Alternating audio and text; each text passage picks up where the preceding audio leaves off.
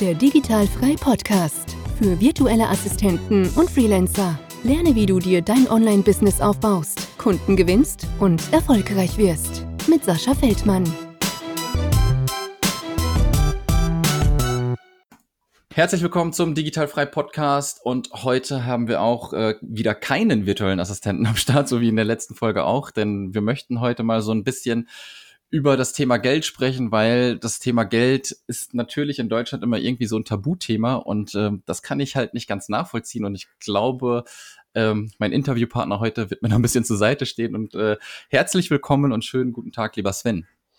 Ja, hallo lieber Sascha, vielen Dank für die Einladung. Ich bin wahnsinnig neugierig, was wir heute gemeinsam für deine Community auf, ja, an Fragen beantworten können. Und ich hoffe natürlich, dass für jeden was dabei ist. Ja, ich habe äh, mir natürlich mal so ein bisschen Gedanken gemacht, ähm, was so ganz interessant sein könnte. Und da werden wir einfach mal so ein bisschen äh, Step by Step durchhuschen. Äh, und wir machen das immer, glaube ich, äh, und die anderen Podcasts, äh, glaube ich, machen das auch immer alle ganz zum Anfang. Kannst du ein bisschen erzählen, wer du bist, ähm, wo du gerade bist, wie alt du bist und äh, was du machst? Ja, dann müssten wir jetzt eine zweite Podcast-Folge aufnehmen. okay, ähm, ich versuche es knapp zu halten. Also, ja. meinen Namen hast du ja schon angekündigt. Ich bin Sven Lorenz, ich bin 46 Jahre alt, habe meinen Lebensmittelpunkt in Dresden, in der wunderschönen Landeshauptstadt von Sachsen, auch bekannt als Elbflorenz. Ja, mhm. was mache ich beruflich? Ich bin ähm, in zwei verschiedenen Businesses unterwegs, die aufeinander aufbauen, wenn man so will. Ähm, das große Finale im Business ist quasi meine Vermögensverwaltung beziehungsweise meine Beratungsgesellschaft für Vermögensverwaltung. Da kümmern wir uns in der Regel um die überdurchschnittlich erfolgreichen Menschen in Deutschland.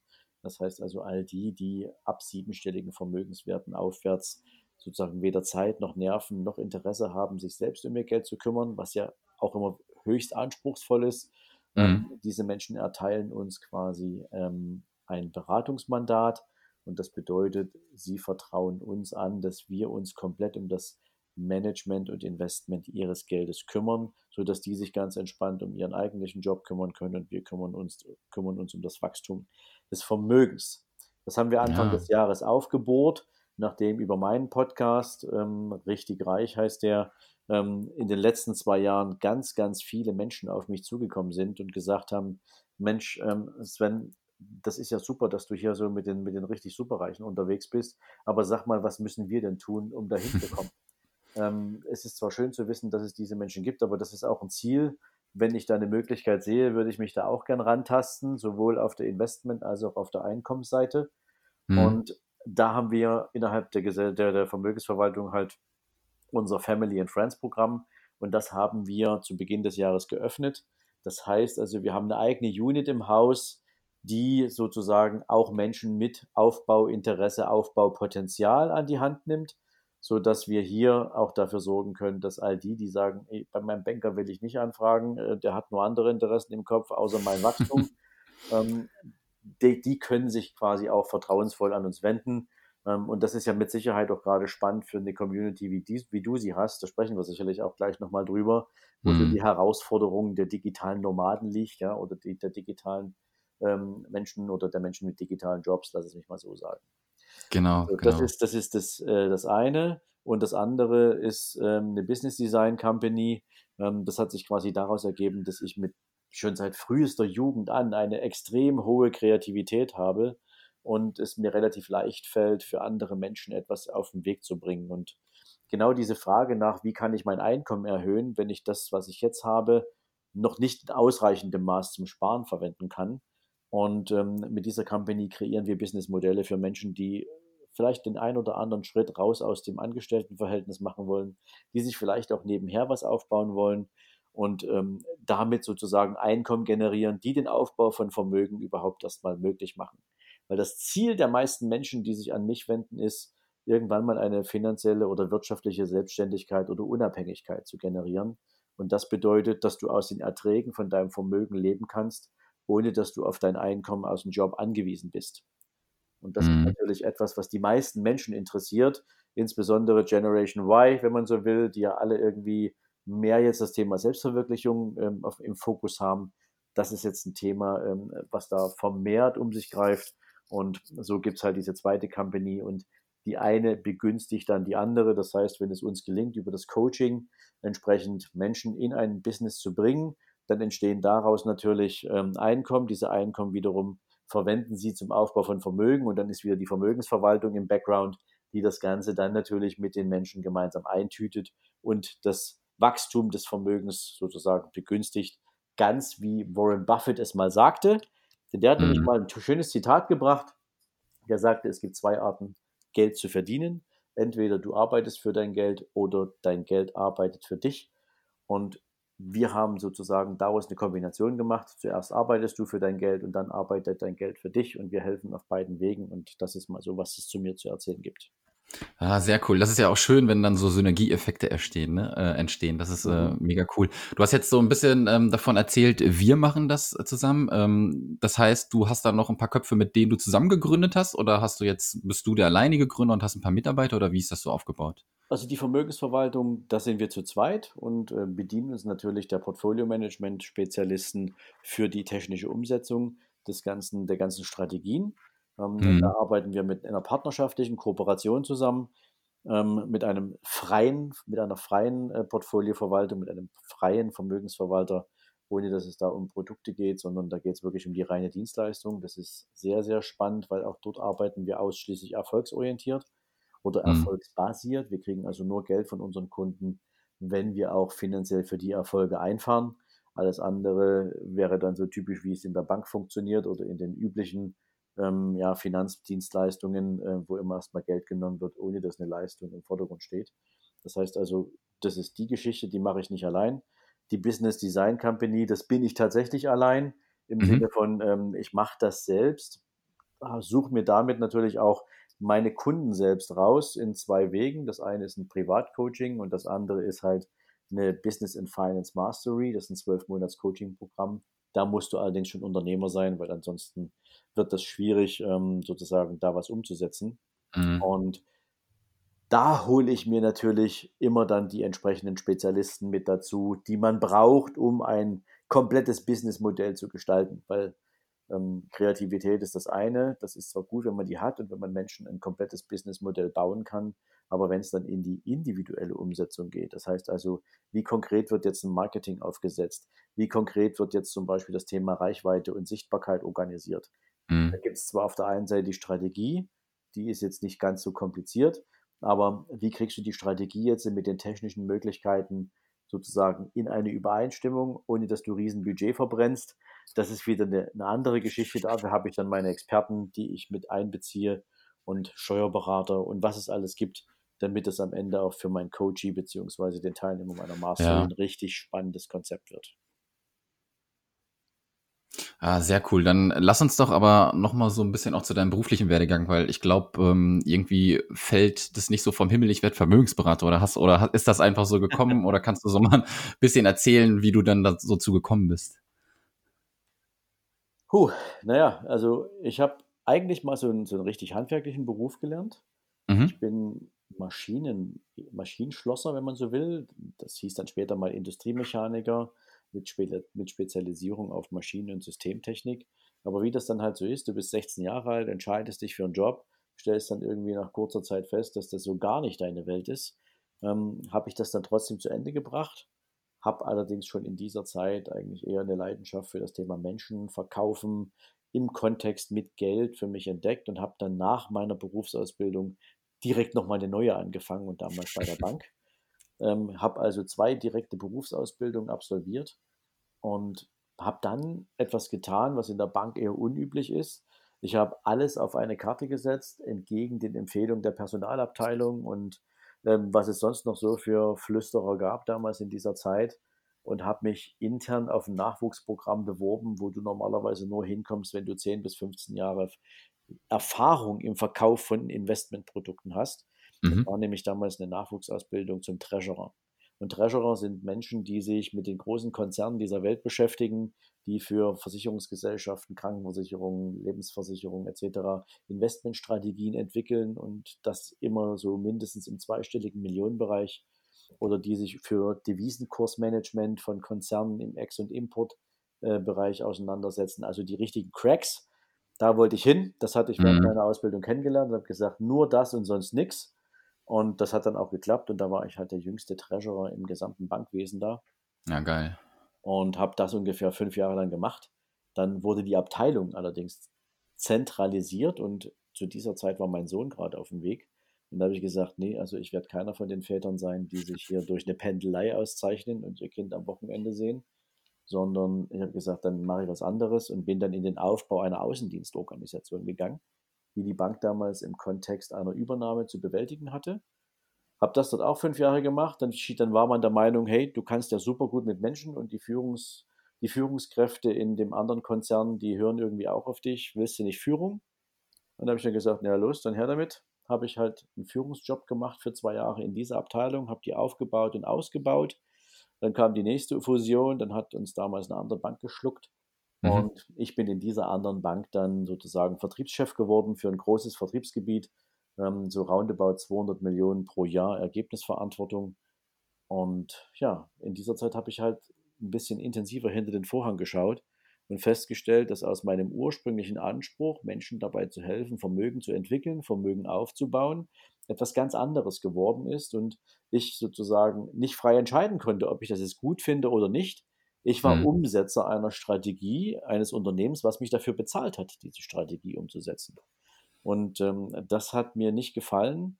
Ähm, also primär ging es darum zum Beispiel, dass ähm, das Thema Ratenkreditgeschäft heutzutage bei jeder Bank eines der obersten Ziele ist.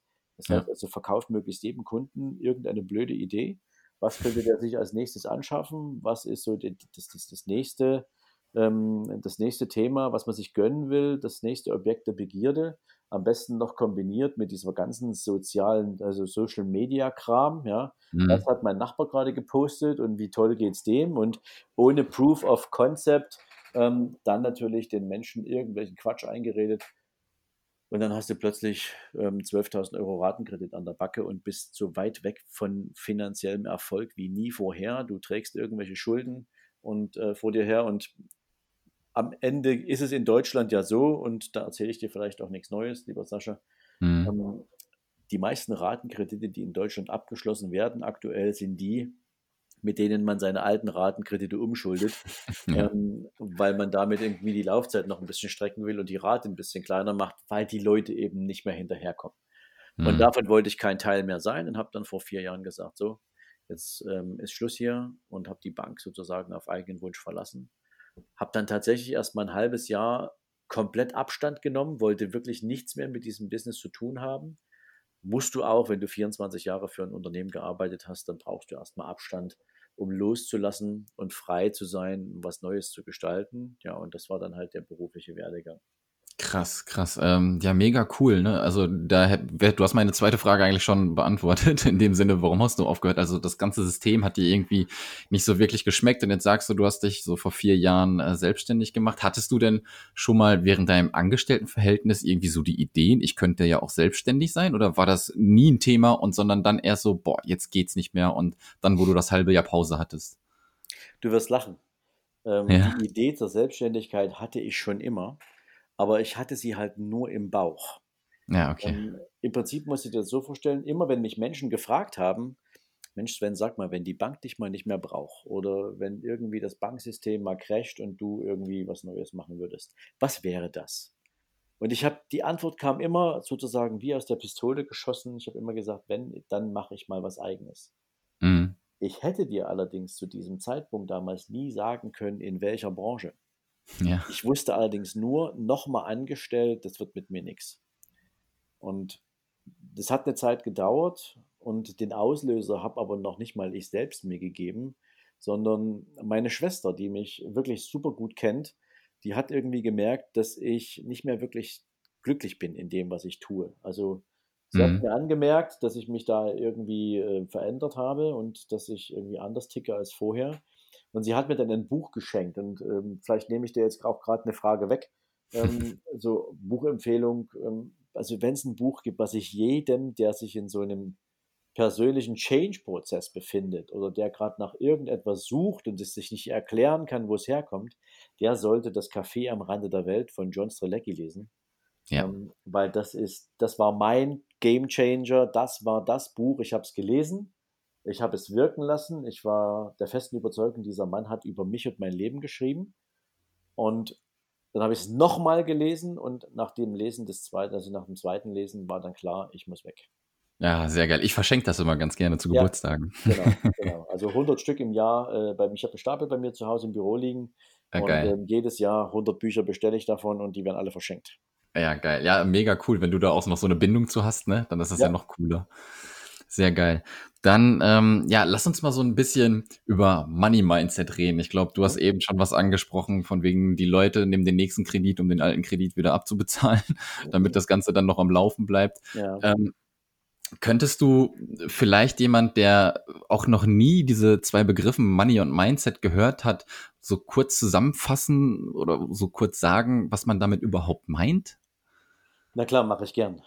Ähm, Money Mindset ist, spiegelt eigentlich nichts anderes wider als meine ganz persönliche Einstellung zum Thema Geld.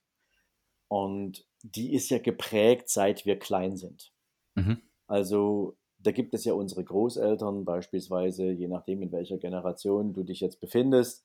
Ähm, ich bin jetzt schon ein bisschen älter, also 46. Mein Sohn, der ist gerade 16 geworden, beendet gerade die Schule. Also dem konnte ich auch schon einiges mitgeben von dem, was ich mir angeeignet habe über die Jahre. Aber ich bin noch groß geworden in einer Generation, die durch, ja, ich sag's mal, Nachkriegserfahrung geprägt war. Also mhm. meine Großeltern hatten nicht wirklich viel. Also ich komme jetzt auch nicht aus einer vermögenden Familie. Und ähm, da gab es immer so das Credo, erst spar dir bitte das Geld zusammen, dann kauf dir das Objekt, was du haben willst, nimm bitte nie Kredite auf, mach keine Schulden. Ähm, da gab es damals auch so das Thema Haus bauen und sowas, auf Kredit gab es nicht, weil ich bin ja in der ehemaligen DDR aufgewachsen und privates Eigentum war damals irgendwie nicht wirklich vorgesehen. Ja. Und ähm, von daher bin ich mit einem sehr, sehr schlanken Geld-Mindset aufgewachsen. Aber nicht, dass Geld schlecht ist, aber Geld sollte mehr der Allgemeinheit dienen. Und ähm, irgendwie verstand ich das allerdings nie so richtig, weil ich sagte, wenn ich für mein Geld mehr tue als ein anderer, dann möchte ich auch mehr dafür bekommen. Und das ist schon mal so die Grundfrage. Welche Beziehung haben wir zu Geld? Und was ist uns über Geld und dessen Wert und dessen Wirkung auf Menschen erzählt worden? Und können wir das durch unsere Erfahrung bestätigen? Hm. Also Beispiel, wenn dir jetzt jemand sagt, ähm, Geld verdirbt einen Charakter. Ne? Das ist ja so ein typischer Spruch, äh, den man von Menschen hört, die selbst nie viel Geld hatten. Ja, und die deswegen von unten nach oben gucken und sagen, also alle die Typen, darf ich, darf ich hier Deutsch reden? Yeah. Ähm, ja, all die Typen von unten nach oben geguckt, das sind alles Arschlöcher. Ja. Das sind alles äh, Charakterschweine, das sind Menschen, ähm, die übervorteilen andere ähm, und in aller Regel war dabei die Rede von Unternehmern. Ähm, mhm. Weil aber diese Menschen in aller Regel kein eigenes unternehmerisches äh, Verständnis haben, haben die natürlich auch nie mit den Sorgen und Nöten und Ängsten eines Unternehmers zu tun gehabt. Ja, wie schwierig ist es eigentlich, eine Finanzierung für ein Unternehmen zu kriegen, damit die Menschen in dem Laden ihren Arbeitsplatz behalten können, weil man eben eine neue Maschine anschaffen muss und man erst durch neue Aufträge die Maschine wieder verdient. Ja, also all so eine Sachen, ähm, das ist so ein, so ein gewerkschaftliches Mindset, wenn man so will. All die, die viel Geld haben, sind die Bösen und die, die wenig Geld haben, sind die Armen und ähm, und die Guten und die müssen jetzt von denen, die viel Geld haben, alles irgendwie verteilt kriegen. Ja? Mhm. So typische SPD-Denke. Ja? äh, weil die geben, die geben übrigens gern Geld aus, was anderen Menschen gehört. Das bloß mal so am Rande. ähm, so. Und das bedeutet, wir mussten uns natürlich, oder jeder muss sich die Frage stellen, wie denke ich denn über Geld? Und das gibt so ein paar typische Begriffe, wenn die in deinem umgangssprachlichen Wortschatz eine Rolle spielen, dann hilft jetzt vielleicht der ein oder andere Hack, da ein bisschen was draus zu machen. Also, wenn du heute über Sparverhalten nachdenkst, dann ähm, ist ein schlechtes Mindset, wenn du sagst, ich nehme das, was am Ende eines Monats übrig bleibt und lege es auf ein Konto. In mhm. diesem Satz ist bisher jetzt für die meisten Menschen gar nichts Schlimmes drin. Nur, wenn du jetzt mal so grundsätzlich in den Satz ein bisschen tiefer reingehst, ich nehme das, was am Ende eines Monats übrig bleibt und packe es auf ein Konto, dann findest du diesen Begriff, was übrig bleibt, da drin. Mhm. Wie betrachten wir Dinge, die übrig bleiben in der Regel? Ja, also du gehst zum Mittagessen, bist mit Freunden unterwegs, du bist nicht ganz so hungrig, du lässt was auf dem Teller, das bleibt übrig. Wo wandert das denn hin?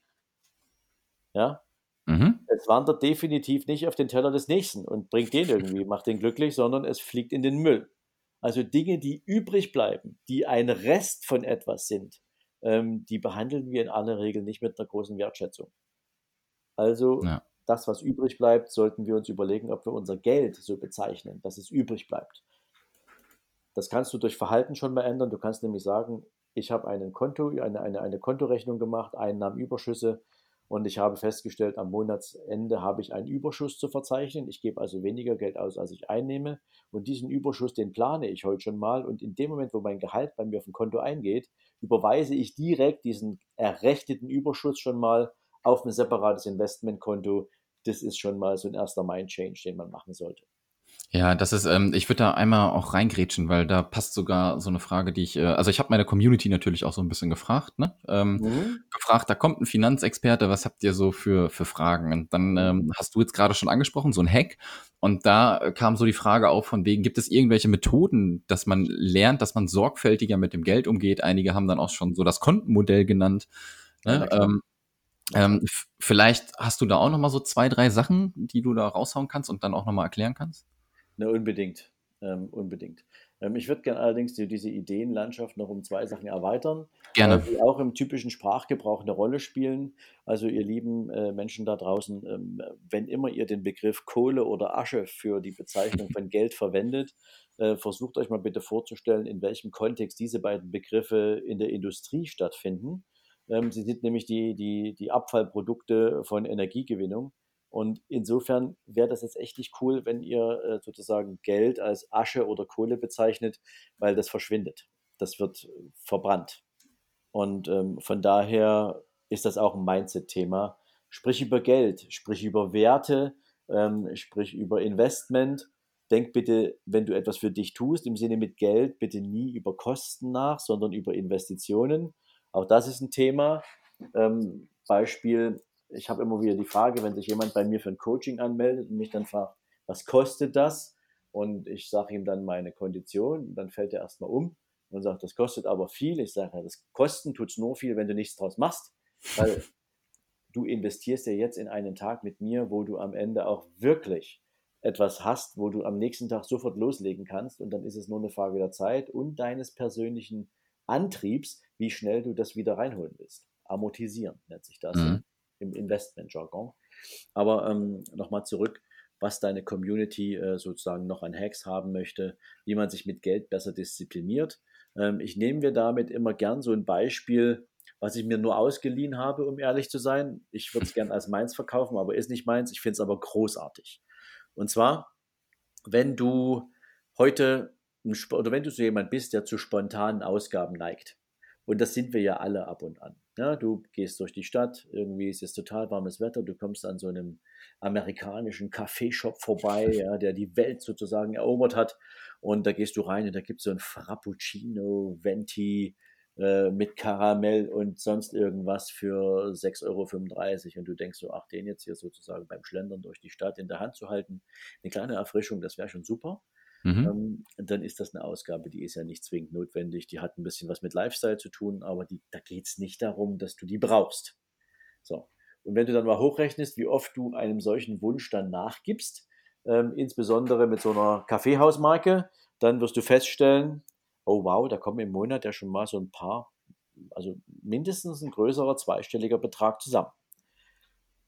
Das ist so die eine Seite, das eine. Also so unnütze Ausgaben, das Brötchen um die Ecke, ja, mal irgendwie schnell einen Döner reingezogen oder sonst irgendwas. Also all die Ausgaben, die man nicht wirklich machen muss, ähm, das sind so Gelder, die kann man sich sparen. Ja, absolut. Dann gibt es darüber hinaus so Spontanausgaben, äh, wo man sagt, äh, mir ist jetzt mal eben danach. Also früher waren das mal so CDs, ne? wenn die Menschen durch den, durch den Mediamarkt geschlendert sind und haben so geguckt in der CD-Abteilung, was ist denn jetzt gerade Neues, ähm, mhm. haben die sich CDs gekauft. Das macht ja heute kein Mensch mehr.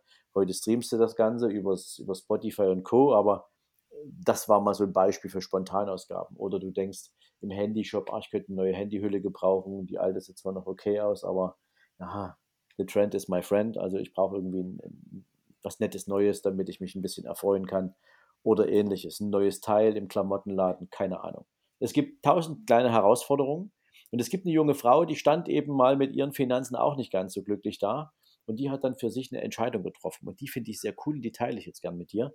Nämlich, mhm. die hat gesagt, immer dann, wenn ich eine spontane Entscheidung treffen will, die was mit einer Geldausgabe zu tun hat, dann diszipliniere ich mich in der Weise, dass ich diese Ausgabe um 24 Stunden verschiebe.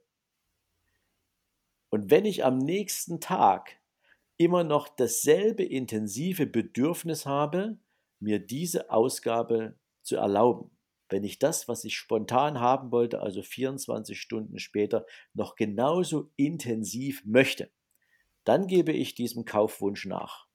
Falls nicht, nehme ich das Geld, was ich durch meine Disziplin jetzt sozusagen gespart habe, packe es auf einen separaten, auf ein separates Konto oder in einen separaten Topf und am Ende eines Monats verfüge ich doch tatsächlich über einen anspruchsvollen Betrag, den ich mir erspart habe, weil ich diesem Bedürfnis nach spontanen Käufen nicht nachgegeben habe. Ja, da, ey, das ist so wahr. Ähm, ich kenne die gute Frau zwar nicht, aber ich gehe so ähnlich vor. Ich gebe mir sogar drei Tage Zeit und denke drei Tage nach. Okay, na besser als drei Tage wach, ja? Also, ja, genau, genau. Aber du siehst, ähm, es, es, es sind manchmal die kleinen Dinge, die kleinen Hacks, die einem helfen können, tatsächlich ja, sein eigenes Kaufverhalten zu überprüfen. Ja. Es ist auch immer die Frage, muss ich mich denn mit irgendjemandem messen? Wir hatten ganz am Anfang, als du mich fragtest, ähm, wo kommt denn eigentlich so der Wechselwunsch damals her oder warum habe ich die Bank verlassen? Das ist so dieses Thema soziale Vergleichbarkeit. Ne? Wir Menschen, wir lieben es ja, zu bestimmten sozialen Gruppen zu gehören. Und wir finden es toll, wenn wir akzeptiert sind. Und ja, früher war es immer irgendwie die noch coolere Gang oder die noch coolere Clique. Irgendwie war man immer nicht so, in, man, man dachte immer so, man ist nie bei den richtig coolen Typen dabei. Und was muss man eigentlich so tun, um dazuzugehören? Und eigentlich ist das alles totaler Quatsch. Ja, aber mhm. Menschen lassen sich nun gern mal durch so ein Zugehörigkeitsgefühl leiten. Und dieses Zugehörigkeitsgefühl ver, verleitet eben auch manchmal dazu, Dinge zu tun, auch im finanziellen Sinne, die überhaupt nicht notwendig sind. Ja, also nur weil deine ganzen Kumpels ein BMW fahren, bist du jetzt irgendwie nicht plötzlich der coolste Typ äh, im Dorf, wenn du jetzt auch ein BMW fährst. Vielleicht ja. bist du jetzt der absolut coolste Typ, wenn du mit einem Fiat 500 um die Ecke kommst und sagst, hey Leute, also ganz ehrlich, ich weiß ja nicht, was ihr so in eure Autos reintankt, aber mir bleibt am Ende des Monats echt noch viel übrig. Und übrigens, ich bin jetzt erstmal für vier Wochen auf Bali. Wir sehen uns dann nächsten Monat. Ja, gutes, gutes, gutes Stichwort, ja. Äh, ja. Vor, vor, allem Bali. Ähm, ich habe das halt da auch gemerkt, da ich auch ganz gut unterwegs bin. Ähm, da hast du einen Roller und bist der King. Ja. Sozusagen. Ist doch geil. Also, ja. Entschuldigung, darf ich das sagen hier? In ja, absolut. Ja. Also, ich persönlich liebe ja Asien und ich bin da auch regelmäßig. Ja. Für alle, die mal wissen wollen, wie, wie entspannt das Leben sein kann, ähm, fernab jeglicher Statussymbole und die eigentlich mal richtig in sich aufsaugen wollen, wie toll sich Leben anfühlt, bitte macht einen Trip nach Asien und fahrt bitte niemals mit einem Koffer dahin. Ja, kauft euch einen coolen Traveler-Rucksack packt da nur das Nötigste rein. Ihr braucht da nur Flipflops, ein paar Hosen, T-Shirt und ihr könnt mal weg von diesem ganzen urbanen Stress Leben in euch aufsaugen. Mietet euch einen Roller für eine Woche, ist wirklich super preiswert und dann könnt ihr mal wirklich mitkriegen, was Leben heißt und wie, wie wenig es eigentlich brauche. Ich will jetzt hier nicht von dem minimalistischen Lebensstil anfangen, das ist gar nicht das Ziel. Mhm. Aber so dieses, was macht einen auch glücklich? Ne? So, ja. Und für mich ist das Ziel immer, wenn ich Menschen dabei helfen kann, sich ein Vermögen aufzubauen, aus dessen Erträgen sie mal leben können. Ja, das ist etwas, was ich für erstrebenswert halte. Und ich glaube, das ist auch etwas, was man verstanden haben muss. Wenn du heute Vermögen aufbauen willst, dann geht es nicht wirklich darum, dass du in einem Jahr oder in fünf Jahren oder in zehn Jahren irgendwie so 150.000 Euro hast, was mhm. zum Sterben zu wenig, äh, zum Leben zu wenig und zum Sterben zu viel ist, sondern wo du wirklich sagen kannst, ich habe mir echt ein Vermögen aufgebaut von dem, von dessen Erträgen kann ich gut leben. Ja. ja. Und da gehen die wenigsten Menschen aber mit diesem Gedankengang ran, ähm, sondern die gucken immer so von heute zu morgen und von morgen zu übermorgen. Und das ist irgendwie, wenn es ums Thema Geld geht, leider nicht der richtige Weg.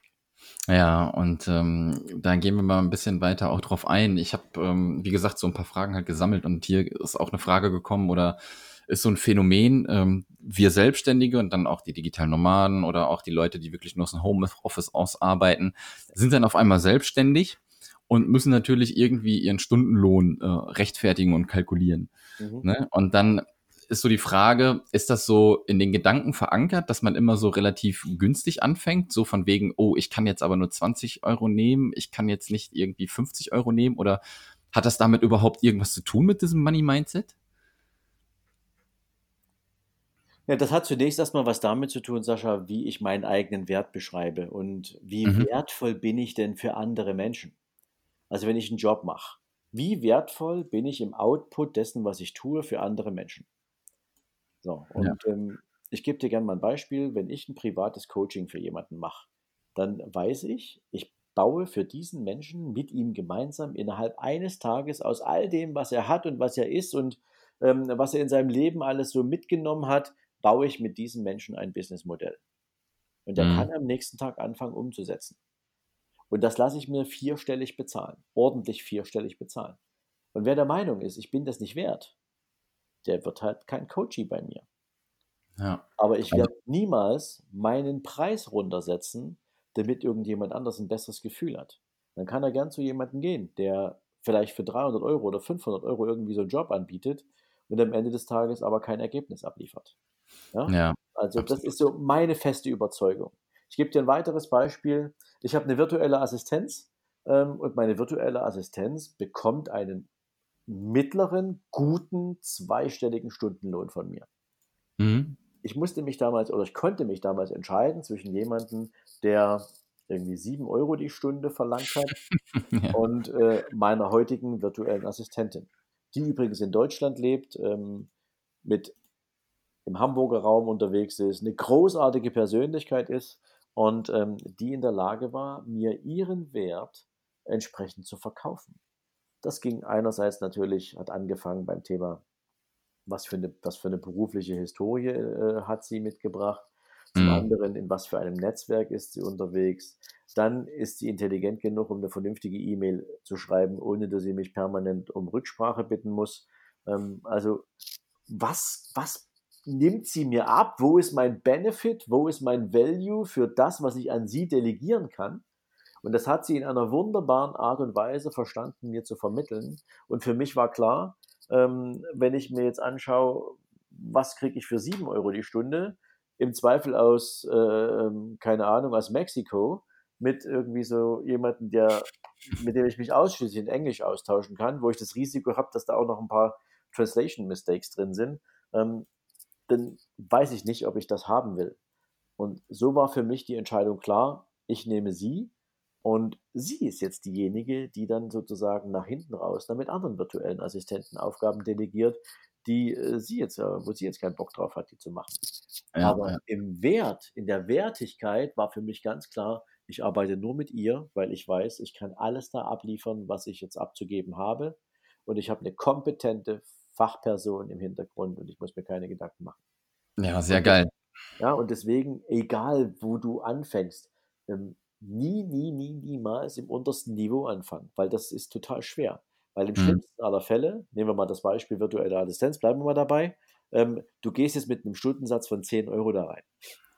Und jetzt hast du 20 Kunden aufgerissen, die dir deine Woche voll machen, die dir deinen Kalender voll machen. Wo du sagst, okay, also mit 40 Stunden die Woche komme ich hier gerade so um die Runden, um diese 10 Kunden oder 20 Kunden für 10 Euro die Stunde abzufielen dann weißt du ganz genau, dein Stundensatz war viel zu niedrig und jetzt arbeitest du, weil du Verträge geschlossen hast mit diesen Menschen, für ein absolut unterdurchschnittliches Einkommen die ganze Woche. Mhm. Das ist doch überhaupt nicht cool. Dann lieber mal probieren und sagen, okay, der erste fragt mich an, da gehe ich jetzt mal mit 15 Euro die Stunde rein. Wenn der sofort zusagt, dann gehe ich mal rein und sage beim anderen, okay, mit 25 Euro die Stunde kannst du rechnen. Wenn der auch sofort zusagt, dann weiß ich, ich kann noch höher gehen. Und mhm. so pendelst du dich auch ein Stück weit ein. Ist mir zum Beispiel passiert vor ein paar Wochen, da hat mich einer angeschrieben und sagt, Mensch Sven, ich habe dich jetzt schon auf verschiedenen Bühnen gesehen und so weiter und so fort. Ich würde dich gern buchen für ein Event im, ich glaube im November, Anfang November. Mhm. Und ähm, zweieinhalbtausend Leute und äh, da kommt noch der Reinhold Messner und so weiter und so fort. Dann habe ich dem meinen mein, mein Stundensatz für, oder meinen Tagessatz für eine Speech genannt. Und der Typ sagt doch nie etwa sofort, Sven, du bist gebucht, wunderbar. und du denkst dir, scheiße, hätte ich mehr genommen. kein, kein Verhandeln, kein gar nichts. Und ich dachte so, Mann, ey, da, da könnte ich mich jetzt ärgern, dass ich hier nur den Preis aufgerufen habe. Hätte ich doch mal. Ne? So. Ja. Aber das ist ja dann auch, du verhandelst ja dann nicht nach, sieht ja auch total blöd aus, wenn du hingehst und sagst, so, ähm, irgendwie war mir das zu einfach, ich würde das nochmal aufstocken, machst du nicht. Aber du ärgerst dich, weil du weißt, du hättest höher reingehen können, weil der andere hat dir einen viel höheren Wert zugemessen, als du dir selbst in dem Moment. Mhm. So, also auch das sind Erfahrungen, wo ich immer wieder sage, probiert euch bitte aus und nehmt euch fünf Kunden und gebt diesen fünf Kunden sehr unterschiedliche Zahlen. Mhm. Und mhm. Ihr werdet merken, es gibt vielleicht irgendwann eine Zahl, da fangen die schon ein bisschen an zu zucken, weil sie natürlich wissen wollen, was ist denn da jetzt sozusagen im, in der, auf der Erwartungshaltung noch drin. Du kennst vielleicht auch diesen Spruch, under promise and over delivering. Mhm. Also sag, was du die, als Grunddienstleistung bringst und bring dann immer noch ein bisschen mehr und dann ist der andere noch mehr bereit, deinen Stundensatz eh schon zu akzeptieren. Aber bitte niemals ganz unten anfangen. Das ist, äh, da verkaufst du dich unter Wert und hast das Problem, dass du entweder in die Dumping-Ecke gesteckt wirst oder mhm. ähm, du bekommst Aufträge, kannst aber im Prinzip mit dem Geld auch nur gerade so überleben. Das ist jetzt nicht wirklich das erstrebenswerte Ziel, wenn du dich mit deinem eigenen Business auf den Weg machst. Ja, absolut. Ja, da sprichst du auch wieder wahre Worte. Ne? Nicht unter Wert verkaufen, sondern ähm, ich habe das auch so gemacht. Ich bin immer ein Stückchen höher gegangen, bis dann irgendwann mal die Ohren geschlackert haben. und, da, ne? und da wusste ich dann ganz genau, wo ich mich einpendeln kann. Korrekt. Ne? Ähm, mich würde mal interessieren, was du so von diesen Online-Marketer hältst, wenn da, wenn du online irgendwelche Werbung vielleicht siehst, in 30 Tagen finanzielle Freiheit. Äh, viele Leute machen das. Für mich ist das immer ganz schön krasses, dreistes Marketing. Ähm, weißt du vielleicht einen Grund, warum viele Leute da trotzdem draufklicken? Ist das dann die fehlende finanzielle Bildung? Ja, da kommen ein paar Faktoren zusammen. Ne? Mhm. Also ja, definitiv ist fehlende finanzielle Bildung natürlich ein Thema. Zweitens, wir sind wieder bei dem Thema äh, soziale Vergleichbarkeit, soziale Medien. Ne? Wir Menschen, wir wollen natürlich möglichst schnell das, was ein anderer auch hat. Ja, jetzt gibt es da diese ganzen Cracks da draußen, die sagen, ah, ich mache dich innerhalb von drei Wochen, wie du es gerade gesagt hast, zum Superverdiener und nächstes Jahr bist du Millionär und all so Quatsch.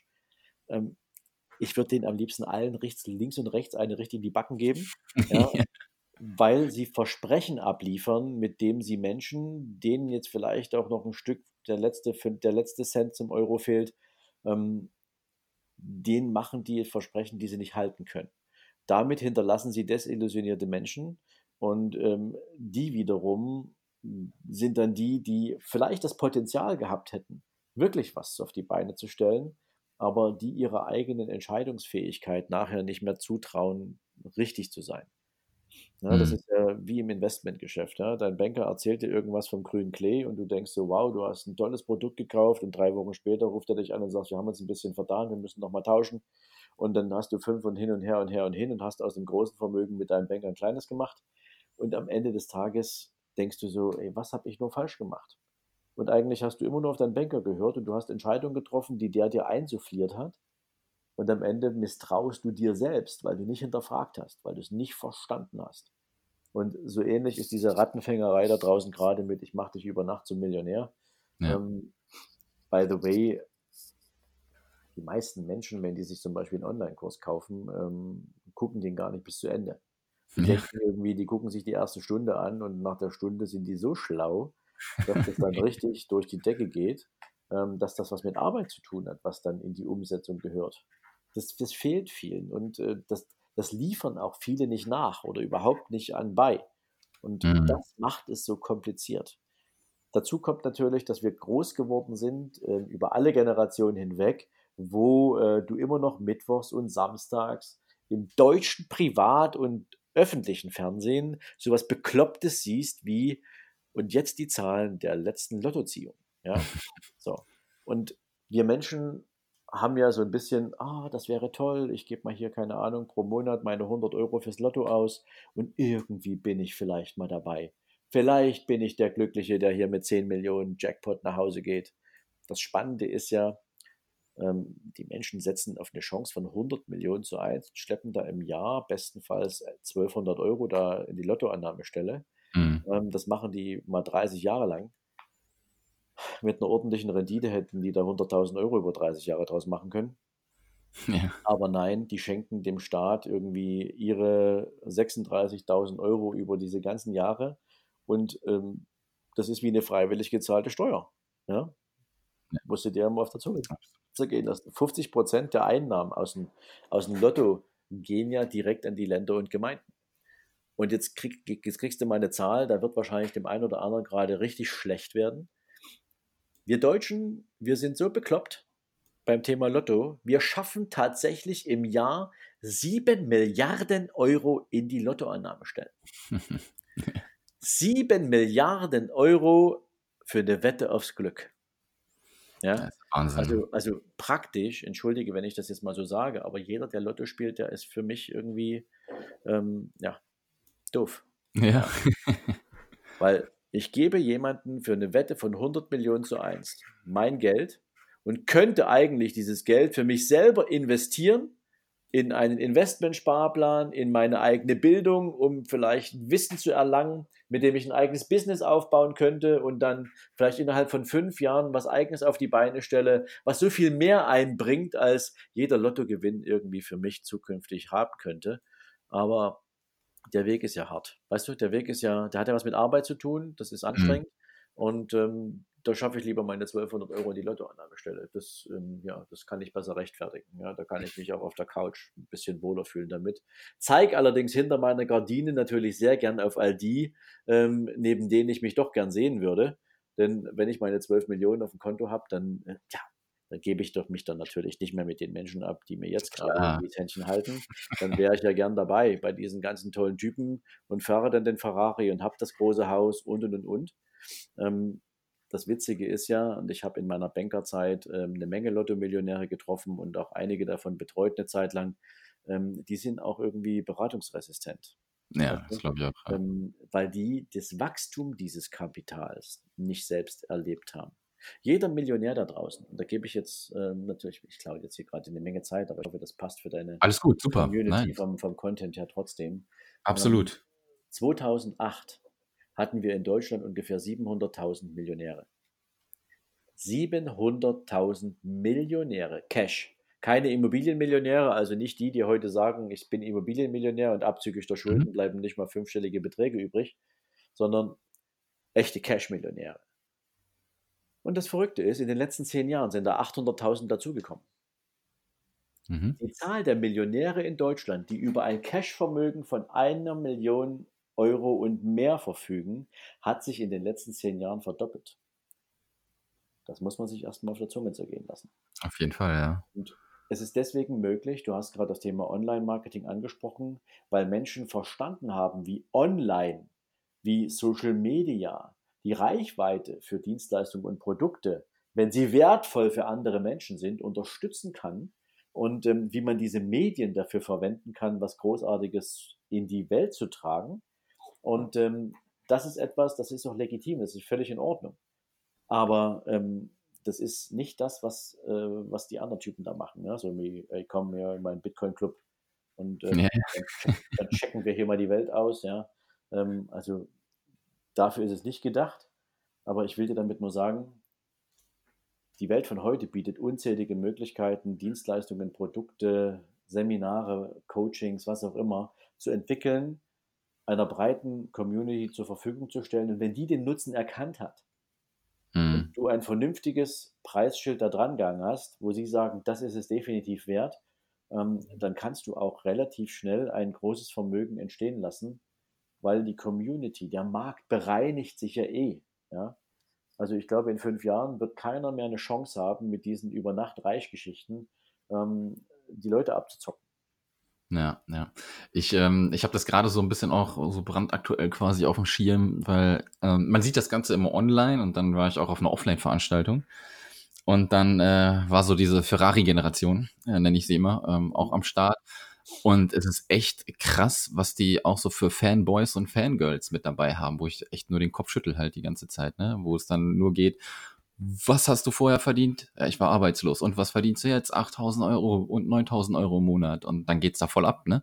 Und das war schon so ein bisschen, ich so, wow, fällt ja echt alle drauf rein, weil es waren schon nicht wenige, ne? Deswegen ist immer echt so ein bisschen, ähm, boah, mir gefällt das online schon nicht und dass ich das dann da offline auch nochmal festgestellt habe, war schon krass, war schon krass. Naja, das Spannende ist ja, dass jeder irgendwie Lehrgeld zahlt, der glaubt, ja. man muss nicht viel dafür tun. Genau. Ja, das, am Ende ist es wirklich wie, wie, wie wenn du ein Buch liest. Ne? Du kaufst jetzt ein Sachbuch. Ich werde zum Beispiel immer gefragt, Sven, was ist das coolste Buch, was du empfehlen kannst, wenn ich meine Vermögens, mein Vermögen selbst managen will? Mhm. Ähm, da sage ich natürlich vorher immer, okay, also überleg dir genau, ob du das selber machen willst, weil das ist ein Ganztagesjob, wenn du das vernünftig machen willst. Aber kauf dir das Buch Intelligent investieren von Benjamin Graham. Mhm. So, dann kaufen die das Buch. Und jetzt kaufen die das Buch und lesen das auch durch. Und jetzt sind die im Prinzip zumindest vom Verständnis her schlauer als vorher. Sind sie allerdings vermögender als vorher? Das ist die große Preisfrage. Wenn sie nämlich nicht umsetzen, wenn sie nicht exakt in die Anwendung dessen gehen, was sie gerade gelernt haben, dann mhm. wird gar nichts passieren. Oder du liest jetzt meinetwegen irgendwie nur die Hälfte und denkst, okay, das reicht ja. Und äh, das Risikomanagement kommt allerdings erst im letzten Drittel. Ähm, und du hast jetzt völlig verpennt, darauf zu achten, was muss ich tun, ähm, damit mein Portfolio sich auch in schlechten Marktphasen ähm, mit einer gewissen Grundsolidität entwickelt. Ähm, dann hast du halt deine Hausaufgaben nicht gemacht und dann geht es gegen den Baum. Und dann haben wir wieder die Situation, dass man seinen eigenen Entscheidungen nicht mehr vertraut, weil man eben die Hausaufgabe nicht komplett erledigt hat. Ja, absolut. Ähm, kannst du denn vielleicht auch mal so zwei, drei Beispiele nennen? Ich, äh, es gibt, glaube ich, immer so ganz gute Sachen, wo die Leute dann äh, überlegen, was machen denn so äh, in Anführungszeichen reiche Menschen anders?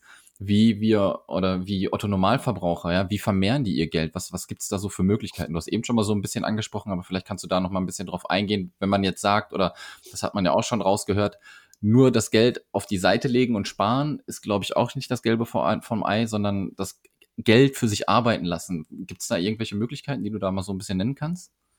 Ja, logisch. Also das erste ist zunächst erstmal investieren ist was anderes als Kosten. Ja? Mhm. Also ein Investment und Kosten, das sind zwei ganz verschiedene Paar Schuhe. Die meisten Menschen verwechseln das. Na, also ich nehme mal ein Beispiel, wenn du heute für ein Seminar Geld ausgibst, dann mhm. tust du das ja nicht, weil du denkst, naja, ich verbringe jetzt mal ein Wochenende oder drei Tage mit Menschen, die irgendwie ziemlich cool sind, ähm, aber ich weiß heute schon, dass ich sowieso nichts damit anfangen kann, da gehst du ja nicht hin. Also mhm. praktisch gibst du Geld für ein Seminar aus, um dich weiterzubilden und bestenfalls natürlich mit dem Wissen was anzufangen und vielleicht auch noch dich in einer Community zu bewegen, die den, denselben Anspruch hat wie du. Also auch noch Netzwerken und tolle Menschen kennenlernen. Ähm, dann, wenn du was rausholen willst aus dieser Geschichte, dann ist es ein Investment. Der, der natürlich 25 Tage nachher immer noch nichts angefangen hat, der hat halt nur Kosten produziert. Ja. Weil dann ist nichts draus geworden. Ne? Das ist aber auch ähnlich, ähm, guck mal, Wasser, Strom, Gas äh, und all so eine Sache, das sind Kosten. Ja? Du verwertest etwas, das, dafür gibst du Geld aus. Du hast zwar einen Benefit dafür gekriegt, meinetwegen Wärme oder eine Dusche oder sonst irgendwas, aber das ist halt weg. Investment in etwas bringt dir natürlich auch etwas zurück. Und genauso ist es, wenn du anfängst, dein Kapital zu investieren. Du investierst ja dein Geld nicht in eine Aktie. Ja, das ähm, verstehen die meisten Menschen irgendwie nicht. Denn mhm. du investierst dein Geld in die Qualität eines Unternehmens, das nachweislich über viele, viele Jahre und bestenfalls, wenn du gut recherchiert und aufgepasst hast, auch in der Zukunft eine extrem hohe, qualitativ nachhaltige Wertschöpfung produziert. Nehmen wir Beispiel BMW. Ja, BMW, die bauen seit zig Jahren bauen die Autos. Und das läuft nach einem ganz simplen Schema ab die haben da Menschen, die entwickeln Motoren. Da gibt es Menschen, die entwickeln ein Chassis. Da gibt es Menschen, die designen sozusagen das ganze Fahrzeug. Dann gibt es Menschen, die bauen die ganzen Sachen und Komponenten zu einem funktionierenden Auto zusammen. Dann gibt es die, die das Ding verkaufen und das ist der ganze Prozess. Ja. Ja, so. Und weil die das richtig super machen und weil die genau wissen, was der Markt sucht und braucht, wachsen die von Jahr zu Jahr und verdienen immer mehr Geld. So, da machen die also irgendwas richtig. So, unabhängig ist davon, ob ich ein BMW-Fahrer bin oder nicht, aber wenn ich weiß, dass es da jemanden gibt, der einen richtig tollen Job macht und ich habe ein paar Euro, die ich gern investieren möchte, dann gebe ich die doch zunächst erstmal als Investment jemanden, der mit seiner Art und Weise Geschäfte zu machen, regelmäßig von Jahr zu Jahr wächst. Mhm. Das liegt ja, ist, das ist ja logisch. Ja? So, und das ist der Unterschied zwischen selbst machen und andere machen lassen. Weil mit einer Aktie beteilige ich mich an diesem Unternehmen. Ich gebe denen mein Geld dafür, dass ich am Ende von deren Wertschöpfung etwas abbekomme, nämlich Erträge. Weil als Aktionär gehört mir ein Stück von dem ganzen Unternehmen und wenn mir ein Stück davon gehört, dann bin ich auch an dem Gewinn des Unternehmens beteiligt. Diese Ausschüttung von Gewinn nennt man dann Dividende. Und jetzt kommt das eigentlich Knifflige zum Verstehen. Egal, ob die Börse mal ein Stück hoch geht oder mal ein Stück runter geht. Ich bekomme meinen Ertrag, meinen Anteil am Gewinn nicht für einen Börsenkurs, sondern weil ich diese Aktie besitze. Also ich bekomme sie pro Aktie meiner mhm. Gewinnausschüttung. Und deswegen ist es völlig egal, ob wir mal ein bisschen hochgehen oder mal ein bisschen runtergehen. Das Unternehmen wird immer Autos designen, sie wird Autos produzieren und sie wird, das Unternehmen wird die Autos verkaufen. Und dieser Prozess wird sich ewig fortsetzen und die werden ewig Geld damit verdienen. Vielleicht ja. nicht mehr unbedingt mit Verbrennungsmotoren, später vielleicht damit eben mit Elektro- oder Wasserstoffantrieben etc., aber sie werden Geld damit verdienen. Und wenn man das einmal verstanden hat, dass man nicht spekuliert, indem man irgendwie etwas tut, von dem man nichts versteht, sondern dass man lediglich sich selbst an einem professionellen, wertschöpfenden Unternehmen beteiligt, dann hat man verstanden, was investieren bedeutet. Ja, sehr schön erklärt. Ähm, ich glaube, das war wirklich für jeden ein bisschen einsichtbar. Und du hast gerade eben auch schon gesagt, die Leute fragen dich dann immer, was sollten sie denn irgendwie mal als erstes lesen? Und meine Abschlussfrage in dem Sinne ist so, wir hatten gerade das Café am Rande der Welt, um vielleicht so mal ein bisschen das Mindset ins Rollen zu bringen.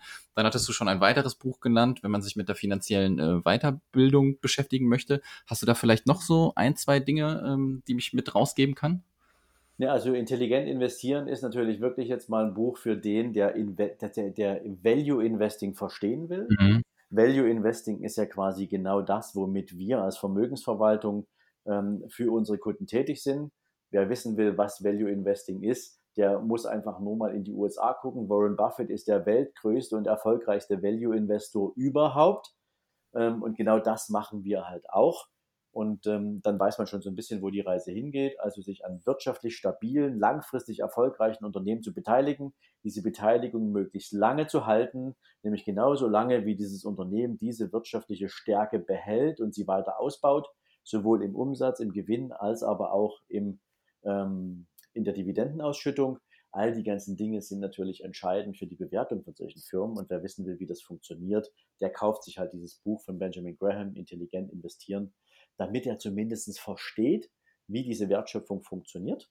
Und ob er es dann immer noch selber machen will, das ist eine andere Baustelle, aber dann kriegt man ein bestes Verständnis dafür, wie es geht. Wer beim Thema Sparen noch ein bisschen weiterkommen will, ähm, beziehungsweise wer wirtschaftliche Zusammenhänge verstehen will, der kauft sich ähm, Rich Dad Poor Dad von Robert T. Kiyosaki. Ähm, der hat in diesem Buch sehr, sehr weise erklärt, was den Unterschied ausmacht zwischen Angestellt, Selbstständig, ähm, Unternehmer und Investor. Ähm, und dann kann man sich auch mal ein bisschen einsortieren, wie find, wo, wo finde ich mich denn wieder, wie wäre ich denn gern aufgestellt. Also auch das ist definitiv eine, eine tolle Lektüre, die für den Anfänger hilfreich dabei ist, sich ähm, einzuordnen. Und für deine Community, lieber Sascha, gebe ich auch gern noch etwas mit. Wer mag, ich stelle dir das dann nachher gern zur Verfügung.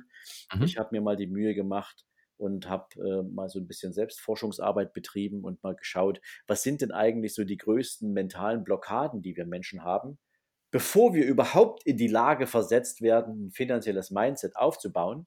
Also wo liegen so die Kernbreaks in Bezug auf finanzielles Mindset? Und dazu habe ich ein E-Book geschrieben, das heißt nicht auf den Kopf gefallen. Und dieses Buch kannst du äh, sozusagen für deine Community, kannst du das kostenlos zur Verfügung stellen. Da kriegst du von mir einen Download-Link und da können sich alle diese Downloads ziehen, wer mag. Ähm, das sind so die, die fünf, die fünf wirklich größten, sagen so Mindblocker, ähm, die du, die du da haben kannst. Also Vorurteile geht, da geht es um Vorurteile, um Ängste, um Sorgen. Da geht es auch um meine Beziehung zum Thema Geld. Wie finde ich denn heraus, was für ein Typ ich bin? Ähm, was motiviert mich eigentlich und noch einiges mehr. Ähm, cool. Sehr, sehr spannend. Also das gibt es for free. Ich glaube, die anderen Bücher kosten wirklich Geld. Ja. und insofern, ja, ähm, das gebe ich dir gern. Äh, und dann bin ich sehr gespannt über das Feedback, ähm, ob es dem einen oder anderen geholfen hat.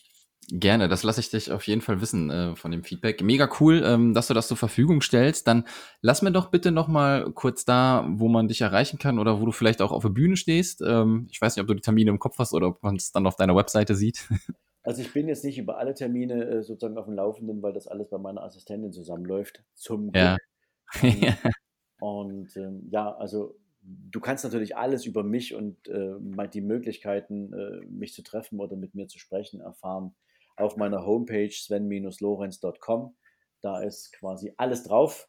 Ähm, wer mag, und das ist jetzt allerdings nur für die richtig harten Cracks, ähm, jetzt hier mal eine, eine, Idee. Also wenn jetzt jemand hier zuhört und sagt, ähm, ich bin gerade so an dieser Schwelle, dass ich mir vielleicht vorstellen könnte, tatsächlich ein eigenes Unternehmen hinzustellen. Und ähm, ich möchte gern wissen, ob ich dafür gemacht bin oder ähm, wie sich das denn anfühlen würde, herauszufinden, wofür ich gemacht bin der kann gern, ähm, wenn du magst, stelle ich dir da was, äh, was zur Verfügung, äh, Sascha. Der Gerne. kann sich gern bei mir so einen 30-minütigen Slot äh, ähm, über meinen Kalenderlink buchen und dann machen wir hier mal so einen 30-minütigen äh, kostenfreien Gratis-Strategie-Check und schauen da mal rein, ähm, eignet sich da was oder eignet sich da nichts und äh, oder wo muss man noch ein paar Hausaufgaben machen, bevor man dann äh, so richtig in den Start geht. Ähm, auch das ähm, sehr gern aber dann auch nur wirklich für die, die wirklich wollen, also die da ernsthaft ja. Ambitionen haben, weil das ist natürlich Zeit, die ich für, von all den anderen Zeitfenstern abkratze und ähm, das mache ich sozusagen aber gern für deine Community. Sehr, sehr geil. Das haue ich dann alles in die Shownotes rein, auf dem Blog, äh, wo man dann alles äh, weitere erfährt. Ich denke mal, ich werde mich mit deiner Assistenz dann ein bisschen auseinandersetzen, dann die wird mir alles schicken, glaube ich, ne? Ja. Genau, cool. Ähm, ja, Sven, vielen, vielen Dank für das mega coole Gespräch. Ähm, es ist wirklich immer richtig geil, mit Leuten dann auch zu reden, die ähm, wirklich schon lange dabei sind und einem dann wirklich so erklären, was das Thema Geld ist. Für viele ist das echt noch so ein, so ein Tabuthema halt auch, so typisch deutsch, ne? Über Geld redet man nicht. Ne? Und ähm, mega cool, dass du deine Insights hier so ein bisschen mit uns geteilt hast und wirklich vielen, vielen Dank. Ähm, und ich würde sagen, vielleicht sehen wir uns auch demnächst mal irgendwo, wenn du irgendwo am Sprechen bist, ja? Jo, unbedingt. Also für all die, die da Lust drauf haben, vom 19. bis 21. November, das kann ich euch jetzt schon mal sagen, wird es in Hamburg die Unternehmeroffensive Deutschland geben. Das ist ein echtes Offline-Event. Ähm, cool. Sind drei Tage, da geht es quasi mal komplett entlang der roten Lebenslinie eines gesamten Unternehmerzyklus. Also vom Anfang bis zum Exit eines Unternehmens. All die Dinge, die du in dieser Zeit richtig oder auch falsch machen kannst, darüber sprechen wir mit wahnsinnig vielen sehr, sehr spannenden Experten, also der ähm, einer unserer absoluten Keynotes ist äh, Hermann Scherer, der wird dabei sein. Dabei sein wird Sven Platte, der Eigentümer vom Digistore 24. Ähm, mhm. Meine Wenigkeit wird natürlich auch ein bisschen was dazu erzählen und noch eine Menge andere spannende Menschen. Ich lasse dir den Link auch noch mit reinpacken. Wer da also Lust drauf hat, soll sich da gern mal umschauen. Ähm, die Tickets werden, also wir, wir sind noch nicht in den offiziellen Verkauf gegangen. Natürlich mhm. kannst du heute schon Tickets erwerben, wenn du es clever anstellst findest du da drin natürlich auch den Ticket-Link. Aber wenn wir dann so richtig offensiv mit dem Ding rausgehen, das wird wahrscheinlich zum 1.7. passieren, ähm, dann ist, ähm, wer zuerst kommt, der hat natürlich auch eine Chance auf den Platz. Genau, ja, sehr geil. Dann äh, lass mir auch nochmal eine Info zukommen. Wenn ihr wirklich loslegt, dann kann ich das auch nochmal direkt in der Community posten. So machen das wir das. Ganz cool ist. Okay, Sven, dann halte ich dich nicht äh, weiter auf. Wir haben eine gute Stunde gequatscht. Mega, mega cool. Ich mag solche Gespräche immer sehr, sehr gerne. Und nochmal vielen, vielen Dank für deine Zeit, ja? Aber sehr, sehr gern, mein Lieber. Bye, bye. Dankeschön. Habt noch einen schönen Tag. Du auch. Ciao, ciao. Tschüss. Das war der Digitalfrei Podcast. Wenn du weitere Informationen zu den Themen virtuelle Assistenz und Freelancen suchst, schau doch einfach auf den Blog digital-frei.de vorbei.